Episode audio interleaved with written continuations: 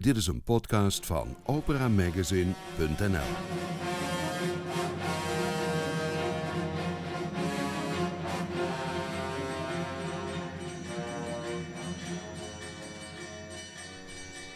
Welkom in Studio Nibelheim. Hier hoort u nieuws, achtergronden en interviews over opera en lied. Studies als natuur- en scheikunde en geschiedenis van de wetenschap, gevolgd door een zangopleiding aan het conservatorium. Countertenor Gerben van der Werf heeft nog een jaar te gaan in zijn laatste studie, een master opera aan de Dutch National Opera Academy, de DNOA. Lied zingt hij graag, graag en vaak oratorium, maar hij is best bereid voor opera uit zijn comfortzone te stappen. Hij onthult welke plannen de DNOA heeft voor het komend schooljaar. En daarna de wijde wereld in.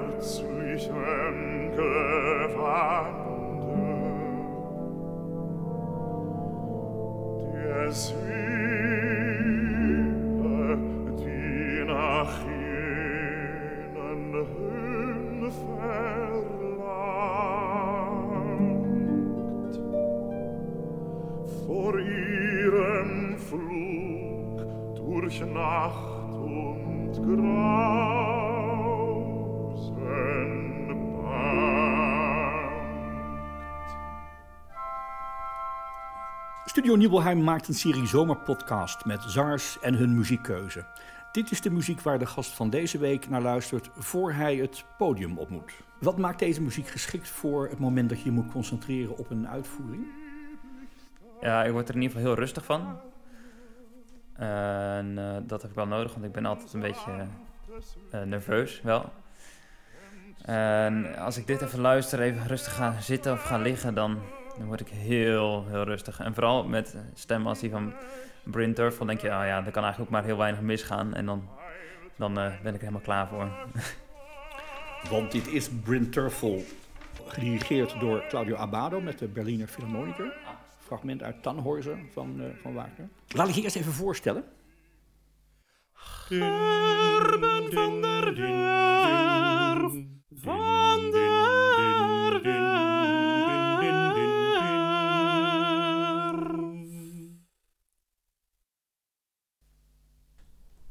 Want dat ben jij, Gerben van der Werf. Zeker. Toegezongen door een andere countertenor. Joël Vuik, een Nederlandse countertenor die in Hamburg woont. Kijk eens. En die binnenkort ook zijn eigen podcast maakt. En die tegenwoordig ook singing telegrams doet. Te vinden op joelvuik.com. En die deze naam Jingle heeft ingezongen. Om je even te introduceren. Heel hartelijk bedankt, Joël. Ik wil je ook even laten horen zelf als zanger. Je bent countertenor. Ik vond vier stukken. Hendel, Glass, eh, Adamo en Strauss. Welk fragmentje kan ik gebruiken om jou even aan de luisteraars te laten horen? Eh, als ik dan toch mag kiezen, dan liefst de Hendel. De aria van Tolomeo Re di Egitto. Zeker. Een niet zo bekende opera van Hendel. Eh, nee.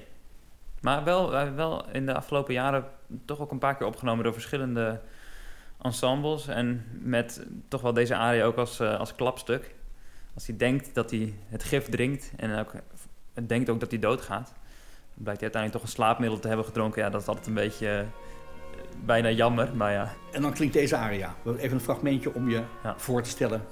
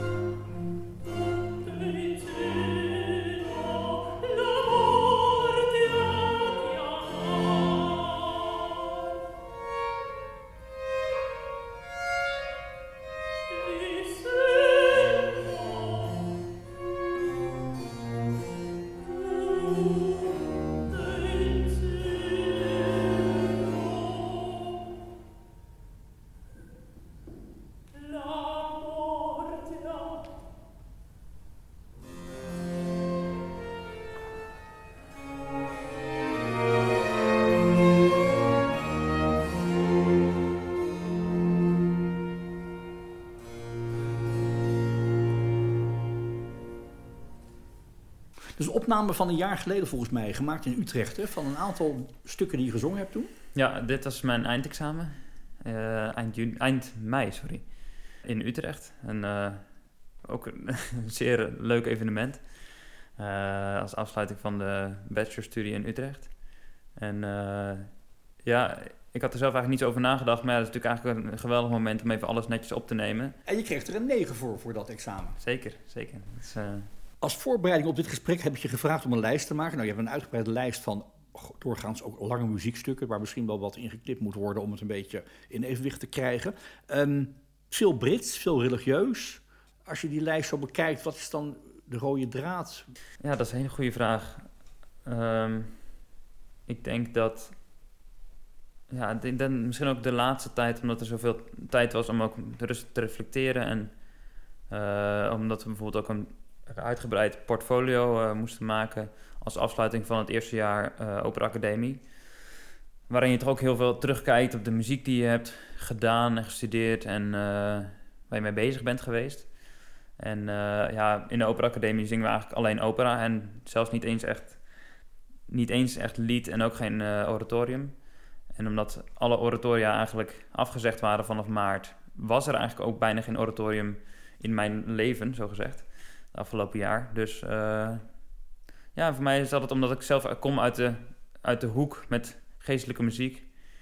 En dat ik ook begonnen ben eh, toen ik eh, zeven was, denk ik met juist ook geestelijke muziek is het altijd voor mij een soort van zoektocht van, oh ja, hoe verhouden die twee zich tot elkaar? En ik denk dat ik de laatste tijd achter ben gekomen dat het, dat het voor mij zich eigenlijk verhoudt op een soortzelfde plan. Alleen dat voor veel andere mensen het iets verschillends is. Ik denk dat dat, eh, dat, dat mijn, mijn ehm, moeite ermee is. Dat mensen denken dat het iets verschillends is, maar dat het voor mij niet is. Want waar raken die twee elkaar of waar vallen ze samen? Ehm, in, de, in, de, in de focus eh, die, die het moment brengt. Hè, voor mij is religieuze muziek. be- Kom je op een ander, op een, hè, op een, op een bepaald. Ja, op een, je een bepaald spiritueel niveau bereiken. Maar grappig genoeg kan dat ook met opera zingen, omdat je toch met zo'n hyperfocus zo bezig bent en zo hem ook met je lichaam natuurlijk eh, en alles uit het hoofd en met het hele orkest en in een verhaal. En dat, ik denk dat dat het, eh, dat, dat het is, dat je altijd in een verhaal bezig bent en dat dat, dat, dat die hyperfocus die dat brengt, dat je dan toch wel, eh, dat dat voor mij niet verschillend is.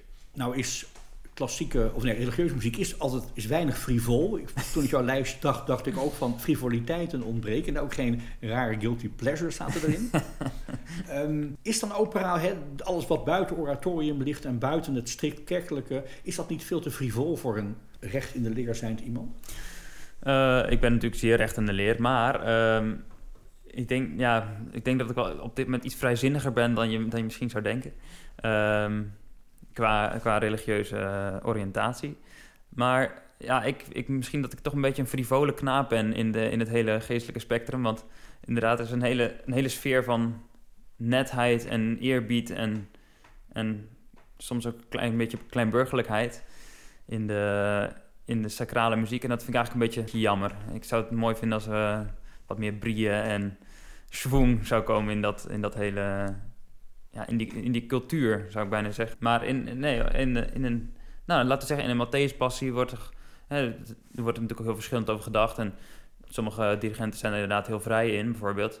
En, eh, maar er zijn ook dirigenten die een hele strikte opvatting hebben over hoe dit soort muziek uitgevoerd zou moeten worden. En dus iemand als Bach bijvoorbeeld heeft ook zijn... die- die- als je dan bijvoorbeeld een Erbarmen neemt, dan denk ik, ja, dat is gewoon een schreeuw om, om erbarmen. En dat, dat, dat is nooit eh, heel, heel intiem geweest, denk ik. Als je dat rechtgeaard zingt, zou je bijna zeggen dat het... eh dat schreeuwen nog beter tot zijn recht komt dan heel intiem zingend. Dus dat mag wel een beetje opera-achtig wat jou betreft. Dat denk ik wel, ja. dat je dit allemaal weet en daarover na hebt gedacht, komt ook door het verleden. Je bent begonnen als jongenssopraan. Het Kampen Boys Choir, wat nogal beroemd is geworden, ook als onderdeel van Matthäus-uitvoeringen. Ja, zeker.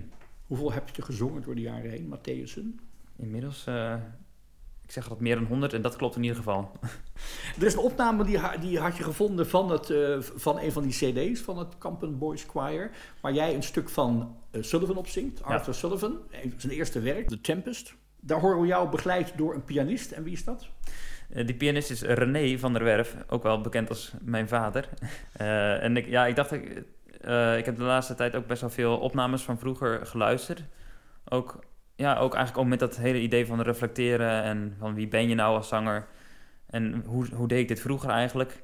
Wat, wat kon ik vroeger misschien wel, wat ik nu misschien verloren ben, een bepaalde soort gemak of soort, eh, ja, soort dat je niet te veel nadenkt over wat je aan het doen bent. En ik heb het idee dat op deze opname voelde ik ook heel vrij in mijn hoofd, weet ik nog. Dat, het, dat was er ook in, in twee takes was dat er eigenlijk opgeklapt. Dat was, ja, en we deden nog voor de zekerheid een tweede take, zeg maar. Van ja, die eerste was eigenlijk ook prima.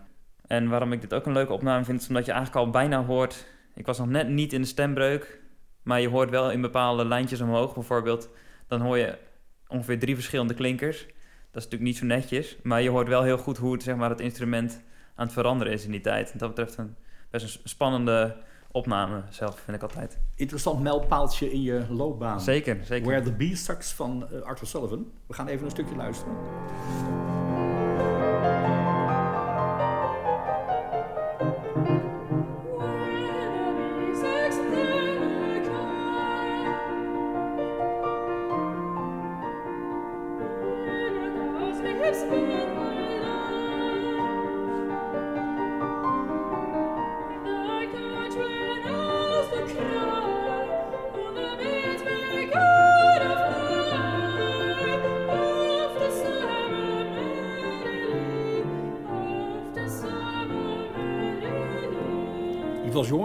Je kreeg een stembreuk. We hoorden muziek die net daarvoor zat. Eh, heb je dan al ideeën over later zingen? Hoe kwam het idee om daar je beroep van te maken? Oeh, eh, dat, is, dat is eigenlijk best geleidelijk gegaan. Omdat, eh, zeker toen ik de stembreuk net had gehad, toen gingen dingen opeens veel minder vanzelf. Vocaal in ieder geval wel. Toen ben ik eigenlijk gewoon lekker door blijven zingen in het jongenskoor. Ging het trouwens wel echt eh, stukken beter dan snel. Eh, wat we dan doen is dat je gaat eigenlijk altijd direct naar de, naar de countertenor, zeg maar naar de alten, de mannelijke alten. Ehm, omdat dat een vrij natuurlijke stap is vaak voor jongens uit de jongenskoor. En mocht dat dan niet goed werken voor je, dan ga je naar de tenor of de bassen. Of als je het zelf graag wilt. Maar verder, ik had helemaal geen ambities verder om, ehm, om, om dit mijn beroep te maken. Eh, ik ben eigenlijk ook begonnen nog om scheikunde te studeren. Natuurkunde en gaandeweg ehm, ben ik wel de muziek ingerold eigenlijk. Een beetje een soort van zij ingestroomd. En eh, ja, toen dacht ik ook van, oh, maar ik zing nu eigenlijk met collega's die hiervoor gestudeerd hebben. Moet ik dit ook niet eens gaan proberen? Ehm, toen deed ik al twee studies natuurlijk. Maar goed, toen dacht ik, nou oké, dan ga ik toch in de vooropleiding in Utrecht. Ook het is een beetje meer of meer per ongeluk gegaan. Dat waren dus drie studies eigenlijk. Het waren drie studies. Ja, en toen ja, gaandeweg eigenlijk met een soort van groeiende interesse en groeiende mogelijkheden groeide denk ik ook een beetje mijn ambitie mee. En dat ik denk dat dat steeds geleidelijk zo is gegroeid. En dat uiteindelijk, eh, ja, dan kom je dan eh, op de Opera Academie terecht. Ja. Want daar zit je nu. ja Daar gaan we het nog over hebben. Vanuit stembreuk naar countertenor, dan kies je ook, dat weet je dan waarschijnlijk niet, dan kies je voor een, stel dat je het beroep zanger gaat kiezen, dan kies je eigenlijk al tegen Wagner, Verdi, Rossini, eh, een beetje Mozart misschien. Heb je dat ooit gerealiseerd dat je dus een heel duidelijk segment ontwikkelt als je die stem countertenor laat zijn? Helemaal niet. nee. Sterker nog, als... eh, ja, nee, ik weet niet. Ik weet niet, als ik dat had geweten of ik dan iets anders had gekozen, dat weet ik niet. Maar ja, het blijft wel jammer dat ik dat soort repertoire niet zo snel zou zingen. Aan de andere kant ben ik gek op oude muziek, ben gek op moderne muziek. En dat is toch een beetje de niche van, eh, van, van de meeste countertenors.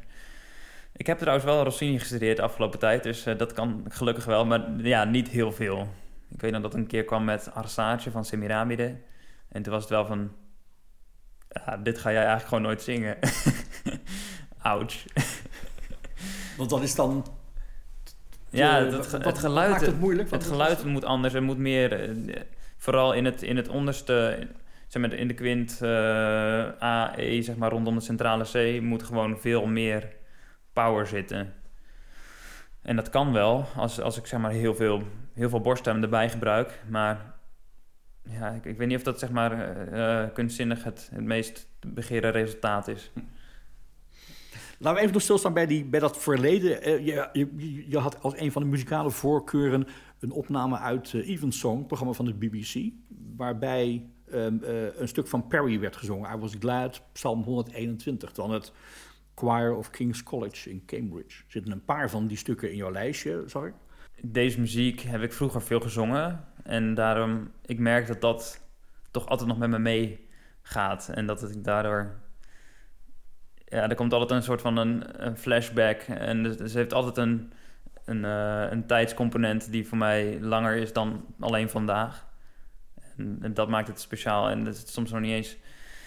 Ja, misschien is muzikaal nog niet eens altijd de meest verfijnde muziek. En hoewel soms hè, die, die Anglikaanse zettingen, bijvoorbeeld van die psalmen, dat is heel, op een bepaalde manier heel ingetogen.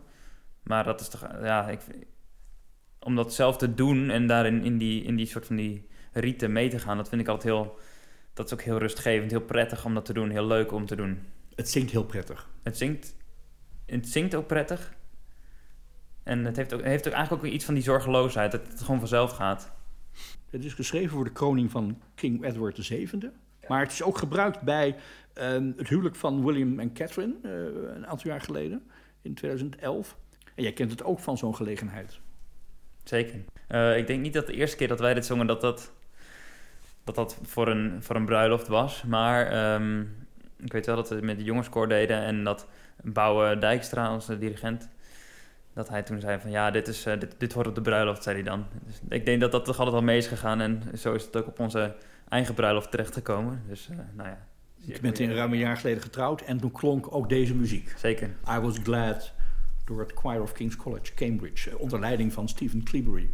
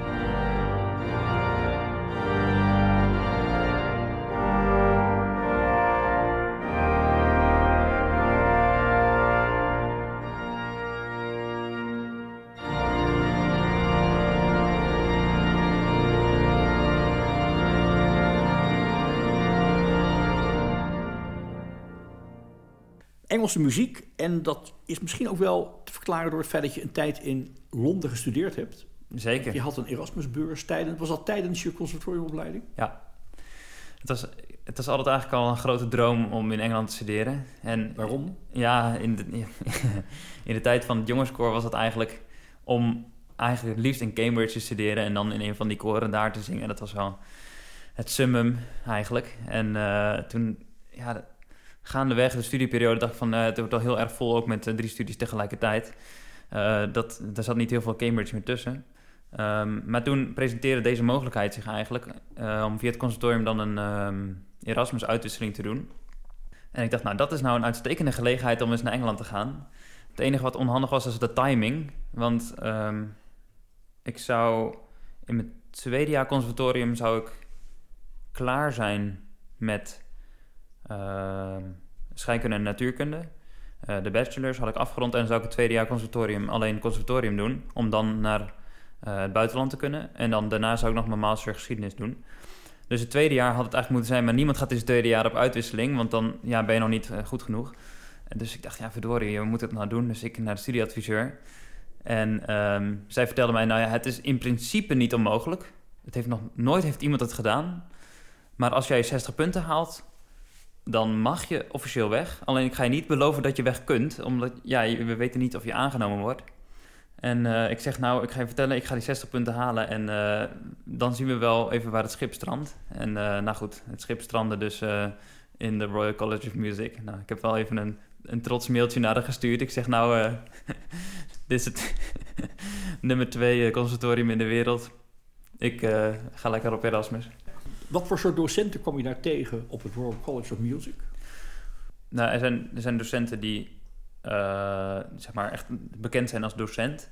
Mensen die eh, ja, gro- grote zangers hebben opgeleid. Eh, ze, zijn ook, ze gaan ook heel erg prat op trouwens daar in, in Engeland. Joan Sutherland heeft volgens mij ook daar gestudeerd.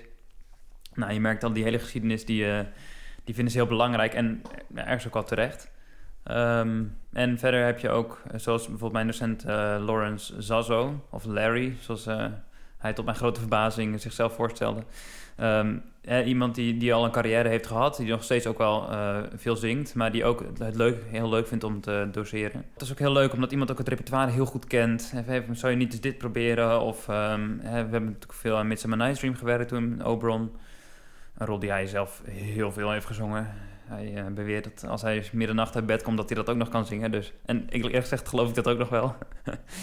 en hij is ook een echte, echte barok specialist. Hij had ook echt, als je het trouwens hebt over extravagant, hij had ook hele extravagante ideeën over ornamentatie. En eh, hij vond het altijd leuk. Hij had een paar recensies toen ook laten, laten, laten lezen over, volgens mij was zijn Soul, de, het oratorium, dat hij David zong met René Jacobs op de cd. Dat er, dat er echt furieuze recensies kwamen, precies over zijn ornamenten. En ja, en ik vond, ik vond het inderdaad heel erg fraai wat hij daar deed. Maar niet iedereen kan dat even goed waarderen. Ja. Is dat iemand die je dan ook letterlijk inspireert om dat soort dingen te doen in je eigen zang? Ja. Ja. Dat mag wel een beetje los en een beetje Ja, precies. Nou, en ook vooral individueel. Eh, er zijn eh, ook best veel mensen die eh, naar de cd luisteren. En ja, goed, opnames zijn natuurlijk te over beschikbaar. En op Spotify heb je gauw drie opnames gevonden. En als je dan die een beetje bij elkaar mixt, dan heb je gauw een beetje min of meer individuele uitvoering. Maar ja, ik weet niet. Ik vind het ergens jammer, omdat dat toch niet iets individueels is of iets origineels. En ik vind het toch altijd mooi als je als je je verhoudt tot het materiaal wat op het papier staat, voordat je ergens laat beïnvloeden door de opnames. Een echte eigen interpretatie. Liefst wel. Of liefst wel, gewoon ja. Ja, ja. Heb je ook lied gedaan op die, tijdens je opleiding? Ontzettend veel lied gedaan. En in Utrecht in de tijd ook heel veel. We hadden natuurlijk ook liedklas. Tegelijk toen ik uit Engeland terugkwam heb ik gezegd... jongens, we gaan hier ook liedklas doen. En ik moet zeggen, eh, de, zeer, eh, zeer responsief. De liedklas bestaat nog steeds. Eh echt op een frequente basis dan. Want er was altijd wel liedklas. Maar nu was het echt ehm, met thematiek en echt een, een aparte eh, sectie in het onderwijs. En niet zeg maar, gelinkt per se aan de groepslessen of zo. En daar, daar konden dan mooi de opera-projecten in. Dus nee, ik heb ontzettend veel lied gedaan. Op jouw lijstje stond ook ehm, Songs of Travel. Zeker. Waar je had een categorie boven geschreven muziek die je meteen tranen bezorgt. Ja, ja de, de- deze, vooral het begin. ehm, heb je je hebt de eerste pianopartij. Ontzettend simpel, maar op een bepaalde manier ontzettend raak. En eh, dan eh, die opname, ik weet niet of je die van Bryn Terfel hebt, maar op de opname van Bryn Terfel zingt hij dat met zo'n grote stem, zo, zo ehm, ja, precies en heel ehm, fragiel op een bepaalde manier. Dat, dat geeft me altijd echt chills. Dat is echt eh, een kippenvel moment. En nou, als het moment daar is, dan komt er een klein traantje bij. Dus eh, Terfel met de Songs of Travel van eh Rafe Vaughan Williams. En dan het, eh, het, eh, het stuk Youth and Love. Laten we even luisteren en laten we kijken of we die ervaring die jij hebt ook voelen als we die muziek horen.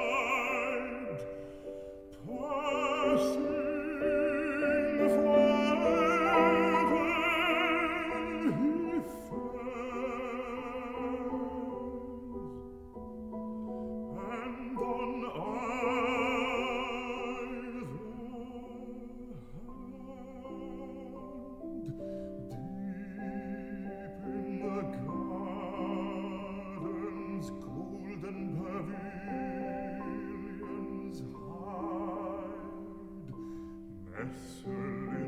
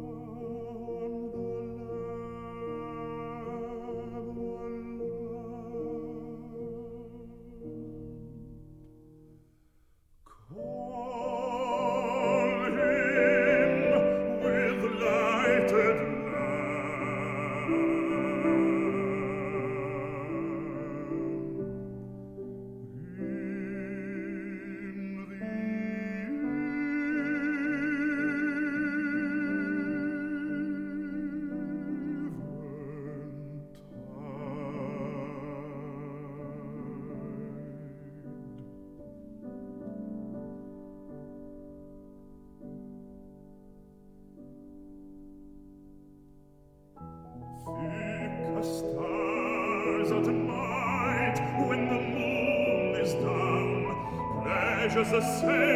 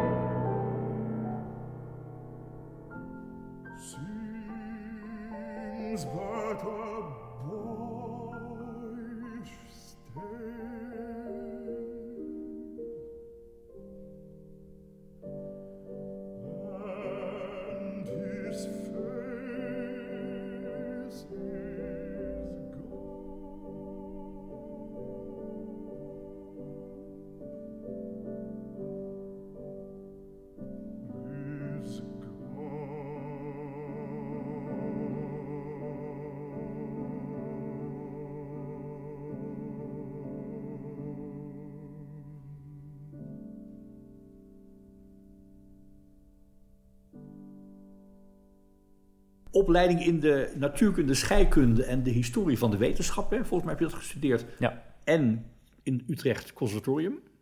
En toen ging je voor je master naar Den Haag en Amsterdam. Want je wilde de opera kant op. Klopt dat eh, in, mijn, in deze samenvatting? ja, dat is eh, zeker geen woord aan gelogen. Ehm, en eh, ja, ik, ik wilde ook graag mezelf echt uitdagen in het, in het muzikale wat dat betreft en het artistieke. Ehm, eh, zeg maar, dat, het, wat leuk is in opera, vind ik, is dat, dat je echt het, het, het doen gedeelte in plaats van het denken gedeelte wordt soms ook iets meer aangesproken. En nou ja, zoals je misschien kunt merken uit uh, het soort van de academische achtergrond, is het denken gedeelte sterk ontwikkeld. Maar ben ik achtergekomen um, in de productie van Opera Zuid, uh, die we deden met het Zauberfleuten. Je was een van de knaben? Ik was inderdaad een van de knaben. Uh, dat ik misschien toch iets meer een doener ben zodra ik op het podium sta dan een denker. Dus, en dat dan ook, ja, dat een soort van kinderlijke intuïtie of zo de overhand neemt. En misschien is dat het wat het eigenlijk wel zo, zo lekker maakt om, om opera te doen. Dat je dan dat je op een bepaalde manier zo vrij bent, omdat je niet meer op de muziek hoeft te kijken, omdat je, omdat je het veel gerepeteerd hebt en dat je dan, dat je dan eigenlijk binnen de kaders die natuurlijk uh, gemaakt zijn en geschapen zijn, dat je dan wel echt, echt veel vrijheid hebt. Opera als escape uit de braafheid. Absoluut. Is dat nodig? Um, ik, zal, ik weet niet of het per se nodig is, maar het is, het is een ontzettend fijne uitlaatklep. Het is ook, uh, ja, veel mensen zeggen natuurlijk ook dat de zingen gezond is. Maar uh, behalve dat het ook bijzonder stressvol kan zijn, uh, is het ook, het is ook wel echt heel lekker om op een podium te gaan staan en je mond open te laten vallen en herrie te maken. Nou, heb je als countertenor wel de kans dat je dan in een productie staat waarbij je haar van zilver is, een, een, een, een, wit kostuumpje als je al iets aankrijgt. Die countertenorrollen willen nog wel eens extreem zijn. In, zeker in die oude Hendel-opera's wordt je nog alles ook fysiek uitgedaagd om in termen van kleding en beweging. Is dat een, raak je dan uit je comfortzone of is die niet zo groot als ik denk dat die is? Um, ik, ik denk dat ik sowieso uit mijn comfortzone raak. Maar ik, ik denk dat ik ergens mezelf niet zo snel verlies. Uh, als in, Um, dat ik niet. Dat ik ergens uh, genoeg soort van zelfvertrouwen heb om, om te vertrouwen dat ik iets op mijn manier ook kan brengen. En dat heeft niet ermee te maken dat ik dan maar in mijn comfortzone blijf. Ik ga er zeker absoluut uit. Maar ik denk dat ik, zoals, zoals uh, een docent zei in Utrecht, um, je moet eigenlijk comfortabel worden met het oncomfortabele. En dat, ik vond dat wel heel raak. En dat, dat, dat gaat altijd nog even, even mee. En um, ja, soms kan je ook iemand spelen die je niet bent. En, of misschien zelfs best wel vaak kun je iemand spelen die je niet bent. Maar ik denk dat je toch bijna altijd wel iets, um, iets meeneemt, ook van een, van een personage wat je, misschien, wat je misschien van tevoren niet had gedacht. Dat je dat ook ergens op kunt diepen uit je persoonlijkheid. Ook een wat extremer type, wat er extremer uitziet, wat zich extremer beweegt. Dat denk ik wel. Je noemde al uh, Oberon in uh, Midsummer Night's Dream. Dat is een goed voorbeeld trouwens. Een hele nare man. Je had op je lijstje had je een, de, uitvoering die je had uitgezocht, die is er niet van Wenen, die is niet, nee, op, nee, nee. Op, ook, ook, niet illegaal. Maar ik vond wel een mooie, want eentje waarin Benjamin Britten zelf de dirigent ah. is. Met de eerste zanger die zich countertenor noemde volgens mij. Ja, Alfred Deller. Ja. Ja. Je noemde het laatste, het laatste stuk uit, uh, uit de voorstelling. Um, uh, Now the Hungry Lion Roars. En ik vond een opname van uh, onder leiding van Benjamin Britten met Alfred Deller... en met Elizabeth Hartwood uit 1967. Echt Engelse opname van een echt Engelse opera. Die Opera Zuid net voor de zomer zou hebben gedaan. Hopelijk wordt dat hernomen als het weer kan. Uh, Midsummer Night's Dream van Benjamin Britten.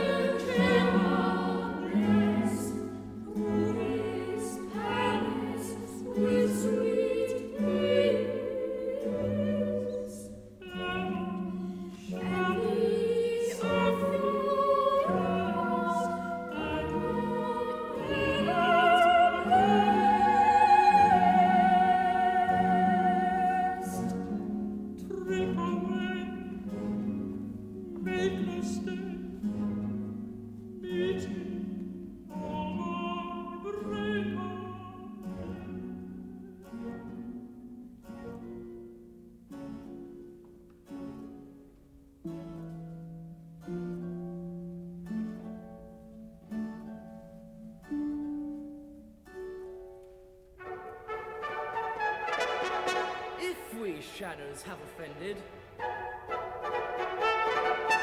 Think but this, and all is mended. That you have but slumbered here, while these visions did appear. Gentles, do not reprehend. If you pardon, we will mend, else the puck a liar call. So good night unto you all. Give me your hands if we be friends, and Robin shall restore amends.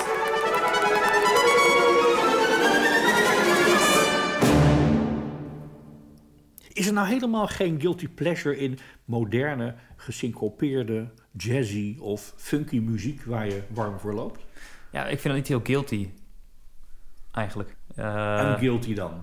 Unguilty. Ja, ehm, ja ik, moet, ik moet eerlijk zeggen dat ik de laatste tijd niet zoveel muziek luister eigenlijk. Behalve dan eigenlijk muziek waar ik soort van mee mee bezig ben zelf.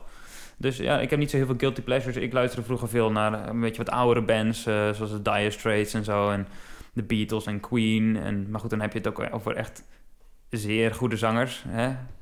Ehm, en, eh, soms nu eh, tijdens het eten jazz of zo, dat soort dingen. Maar dat gaat vaak gewoon van een Spotify playlist. eh, dat is snel gevonden. En dat is vaak ook acceptabel genoeg. En dat kan ook allemaal heel zachtjes. Dus dat is... Op de achtergrond. Juist. Ja, ja. Je, je gaat je tweede jaar in op de Dutch National Opera Academy. En dan word je heel erg operazanger van. Ehm, eh, dat eerste jaar, ja, de helft van het jaar was natuurlijk hartstikke druk met die productie Little Women. Waarin je Dr. Ja. Beer zong. En toen in februari, maart viel alles stil. Dus je hebt ook heel veel Zoom-onderwijs gehad, vrees ik voor je. We hebben zeer veel Zoom-onderwijs gehad. Soms eh, eigenlijk best heel succesvol. En er was natuurlijk heel veel tijd om te studeren. Ik heb ook heel veel gestudeerd. Echt heel veel. Die, kon je, die discipline kon je opbrengen, want niet iedereen lukte dat even Ja. goed, het idee. Ja, het is grappig. eh, zelf vind ik niet dat ik per se een enorme discipline heb.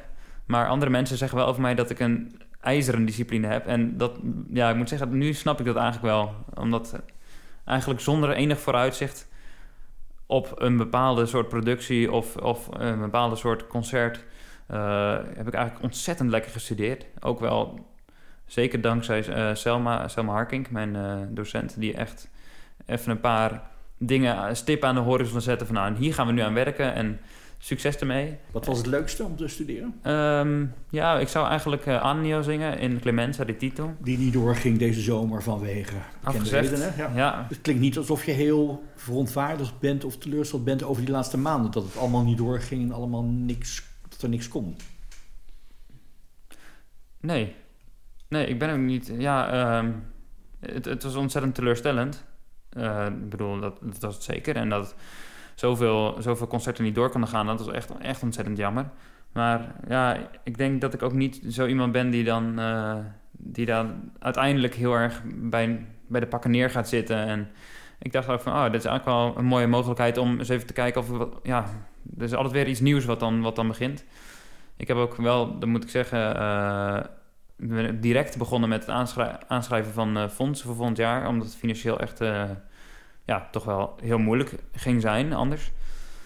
Nou, die heb ik gelukkig ook gekregen voor het komende jaar. Dus ik krijg wel financiële ondersteuning vanuit het Cultuurfonds en vanuit het eh, Hendrik Muller Fonds. En nou, dat is echt ontzettend fijn. Want eh, daardoor ben ik wel een beetje uit de financiële malaise ook op een, eh, eigenlijk op een hele elegante wijze. En hoe gaat het jaar eruit? Ik heb even voor je gevraagd, François, want ik dacht van ja, die, die vraag gaat natuurlijk onvermijdelijk weer komen. Of ik dat mag vertellen. En ik mag het vertellen. Dus eh, hou je vast. Eh, we gaan in de winter, eh, in januari dus, gaan we een, een barokproductie doen. Nou, als er iets met soci- social distancing kan, dan is het wel een barokproductie. Er wordt weinig in getonkt. Nou, er is vooral heel veel nummer, eh nummeropera's. en, eh, dus heel veel nummers achter elkaar. Weinig mensen tegelijkertijd vaak op het podium. Stel dat het zou moeten. Het zou natuurlijk leuk zijn om een bepaald ensemble een stuk van te maken. Maar we gaan een, een opera doen die geschreven is voor de opening van de Staatsoper, als ik het goed heb, in Berlijn. Eh, en dat stuk heet eh, Cleopatra e Cesare van Graun, En wat ga je daarin zingen? Is je rol al bekend? Caesar. Caesar. Nou, soort, eh, zeer, zeer uitdagende opera. Heel galant werk. Heel, heel mooi. En het gaat zeker interessant worden met een oude muziekband in de bak. Dus ik kijk er enorm naar uit. Want voor mij is het natuurlijk wel een beetje... eh, ja, ben ik toch een beetje in de snoepwinkel als counter. Om dan eh, gewoon een lekkere, echt een lekkere barok opera te doen na al eh, Friedrich Baer en eh, Mozart. En nog ehm Gounod.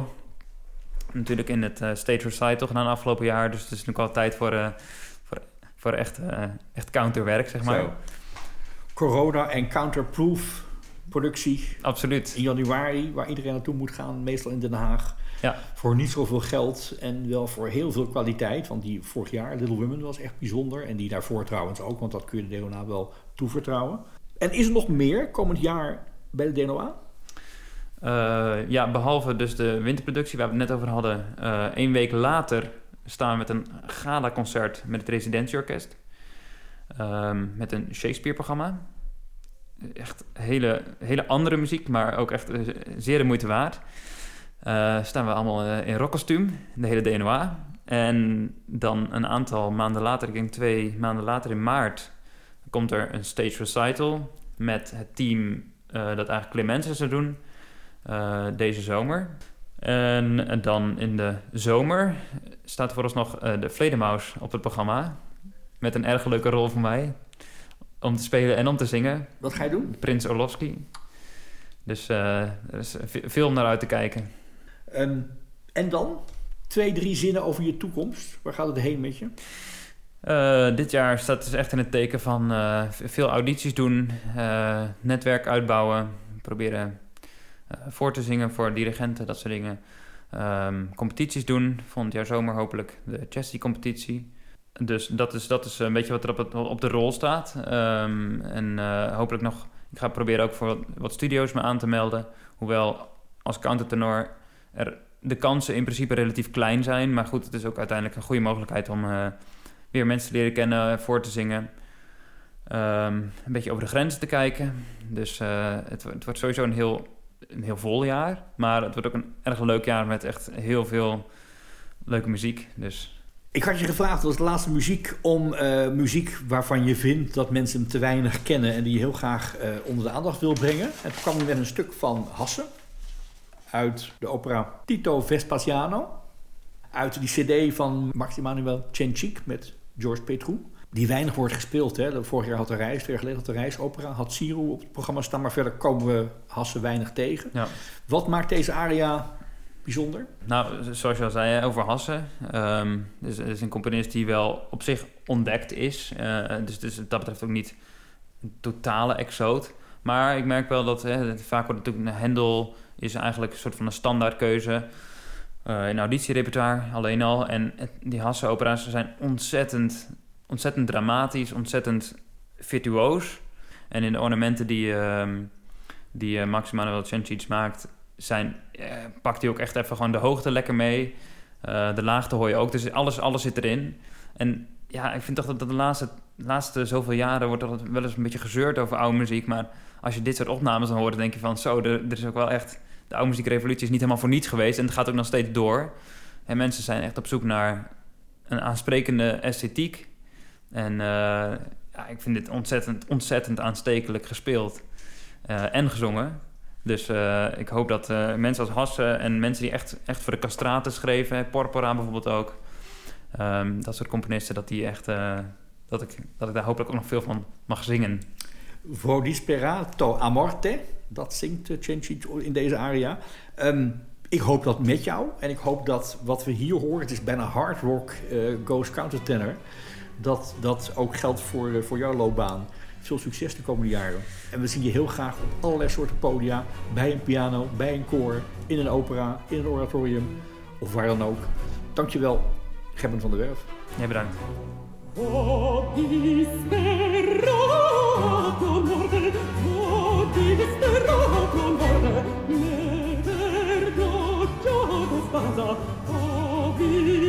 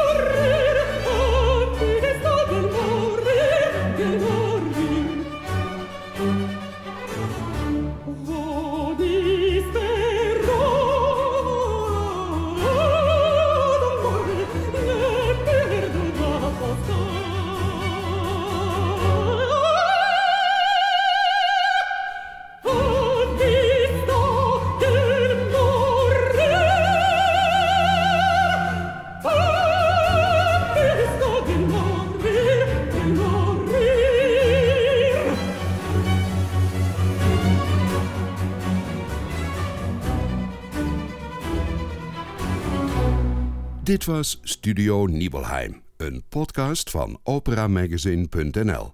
Productie François van den Anker. Kijk voor al het opera nieuws op www.operamagazine.nl.